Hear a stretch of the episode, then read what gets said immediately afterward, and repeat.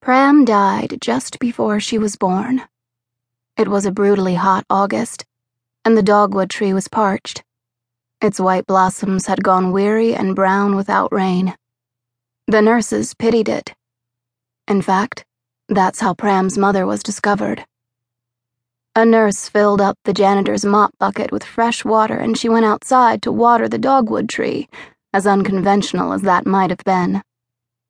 Instead, the bucket fell at her feet, and the water spread around the parking lot, never quite reaching the grassy island that contained the tree. For there was a woman hanging by the only branch that looked heavy enough to support her weight. She was almost too unreal to be a woman at all a prank, the nurse hoped. Like unspooled toilet paper on Halloween. If not for the woman's pregnant stomach. In the next instant, there were gurneys and shears severing the rope. Hands easing the woman down with great care as though she could be saved. Pram was inside of her, already dead. But doctors aren't put off by the finality of death. They believe it can be negotiated.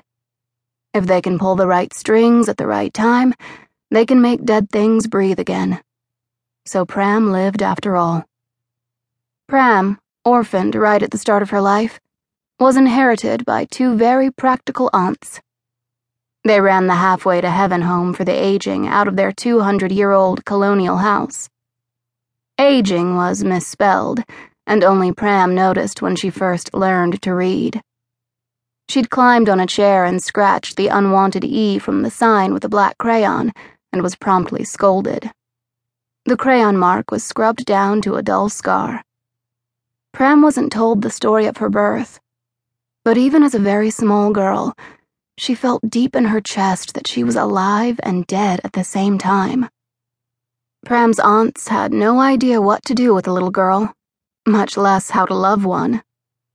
They did give her the very best things they could think of. A name, for starters. Pram was short for pragmatic, because after much deliberation they agreed it was a sensible name for a young lady. It was also a trait her mother had lacked. They gave her a bedroom in the attic. It overlooked the pond where her mother had liked to swim, and had bright daisy wallpaper and teddy bears who wore dust hats and dust sweaters. For dessert, she was often permitted slices of cake with whole strawberries inside.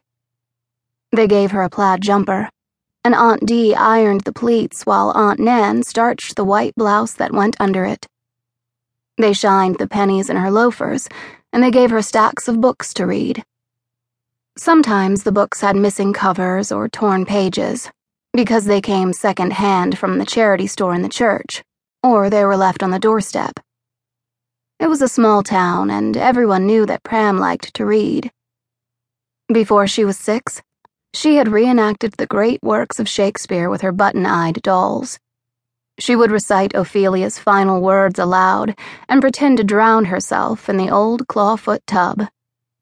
It was all this reading that made Aunt Dee and Aunt Nan overlook Pram's eccentricities. She was just imaginative. Plus, she entertained the elders. She performed for them, and always with a flair for the dramatic. The elders treated her as a sort of pet, asking her to sit with them and read, brushing her hair, offering her cough drops, as that was the closest thing they had to candy. They shared their watercolors with her during arts and crafts, and asked the aunts to tape her pictures on their bedroom walls.